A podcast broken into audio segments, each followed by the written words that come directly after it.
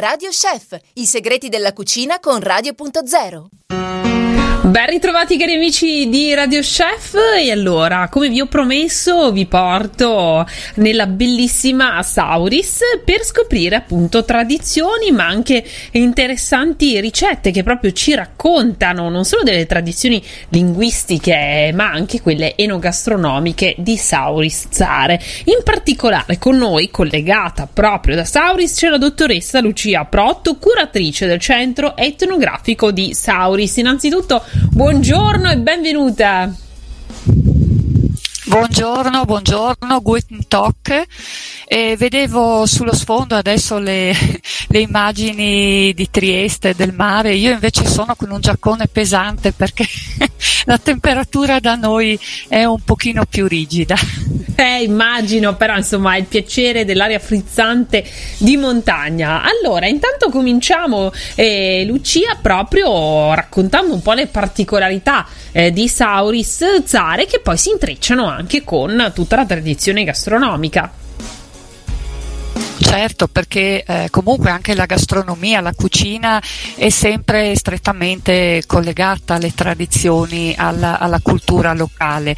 E io mi trovo appunto nel centro etnografico che è una piccola struttura museale creata proprio per raccontare le particolarità della nostra comunità che, eh, per chi non lo sapesse, è stata fondata nel Medioevo, attorno alla metà del 1200, da famiglie che provenivano provenivano dall'Austria e quindi nel corso dei secoli eh, la comunità ha mantenuto questa, questa, lingua particolare, un tedesco antico, arcaico, eh, che poi si è arricchito eh, entrando in contatto con, uh, con, il friulano, poi con l'italiano, oggi con l'inglese. E, ma diciamo che questa, questa, lingua è sopravvissuta fino ad oggi, viene ancora parlata, eh, come sono anche sopravvissute alcune delle nostre tradizioni, compreso il carnevale. Eh, nella nostra lingua sì. il carnevale, sì? Nella nostra lingua il carnevale si chiama Voshank, Zarar Voshank, quindi eh, carnevale saurano e anche questa parola proprio è eh, diciamo, attesta l'antichità di questa tradizione. E da questo derivano anche dei dolci tipici di questo carnevale che ovviamente rispecchiano un po' quello che, è, che si trovava a, a, Sauris a livello proprio di eh, ingredienti, di disponibilità, vero? Eh, sì, perché eh, fino a cent'anni fa la nostra comunità eh, non aveva strade, quindi era collegata agli altri paesi, alle altre vallate, solo attraverso i sentieri di montagna e eh, alcuni valichi. E quindi eh, diciamo noi ci troviamo tra i 1000 e i 1400 metri e quindi in un territorio dove non cresce tutto quello che cresce in pianura. Eh, c'erano alcuni ingredienti che bi- bisognava andare a prendere negli altri paesi, quindi le famiglie periodicamente eh, partivano per andare ad Ampezzo o in altri paesi a, a prendere, a barattare il, eh, diciamo, ad approvvigionarsi di, di sale, di farina, eh, di zucchero e quindi diciamo che aveva una quantità limitata di ingredienti per fare i dolci. E infatti eh, se qualcuno ad esempio arriva qui e si aspetta di trovare come dolce tradizionale lo strudel, eh, questo no, non è possibile, o meglio eh, lo trova perché oggi i nostri ristoratori propongono anche eh, questa ricetta, però non fa parte della nostra tradizione perché ad esempio eh, da noi ehm, gli alberi da frutto non riuscivano a, eh, a, a maturare e quindi eh, ci, man- ci, mancano e ci mancavano le mele, eh, le noci e altri ingredienti che si usano invece nel, nei dolci di altre vallate. Questo non vuol dire però che non abbiamo anche noi eh, la nostra tradizione in fatto di dolci. E a Carnevale eh, la, la, gente, oltre che andare in maschera, eh, mangiava e beveva anche di più rispetto al, ai periodi ordinari, no? E quindi eh, ci volevano anche i, i dolci a rendere più, più, partecipata, più sentita questa festa.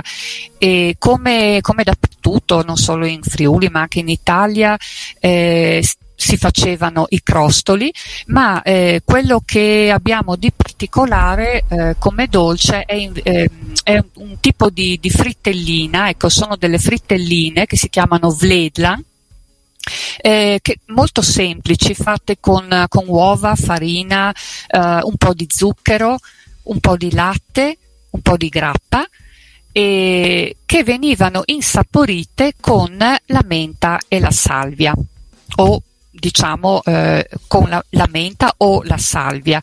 E le frittelline si fanno ancora oggi non solo per il carnevale ma anche per altre eh, festività.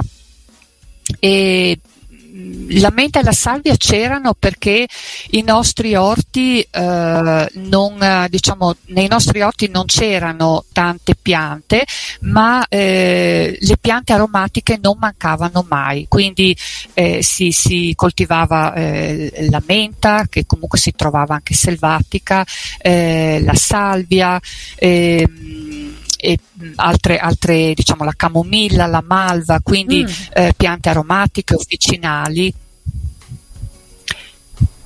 E io ho pensato, eh, ecco, mh, so che alla radio non, non, non si può vedere, eh, ma comunque eh, stamattina ho provato a fare le, queste frittelle, i vledla, wow. proprio come, eh, come li faceva mia nonna.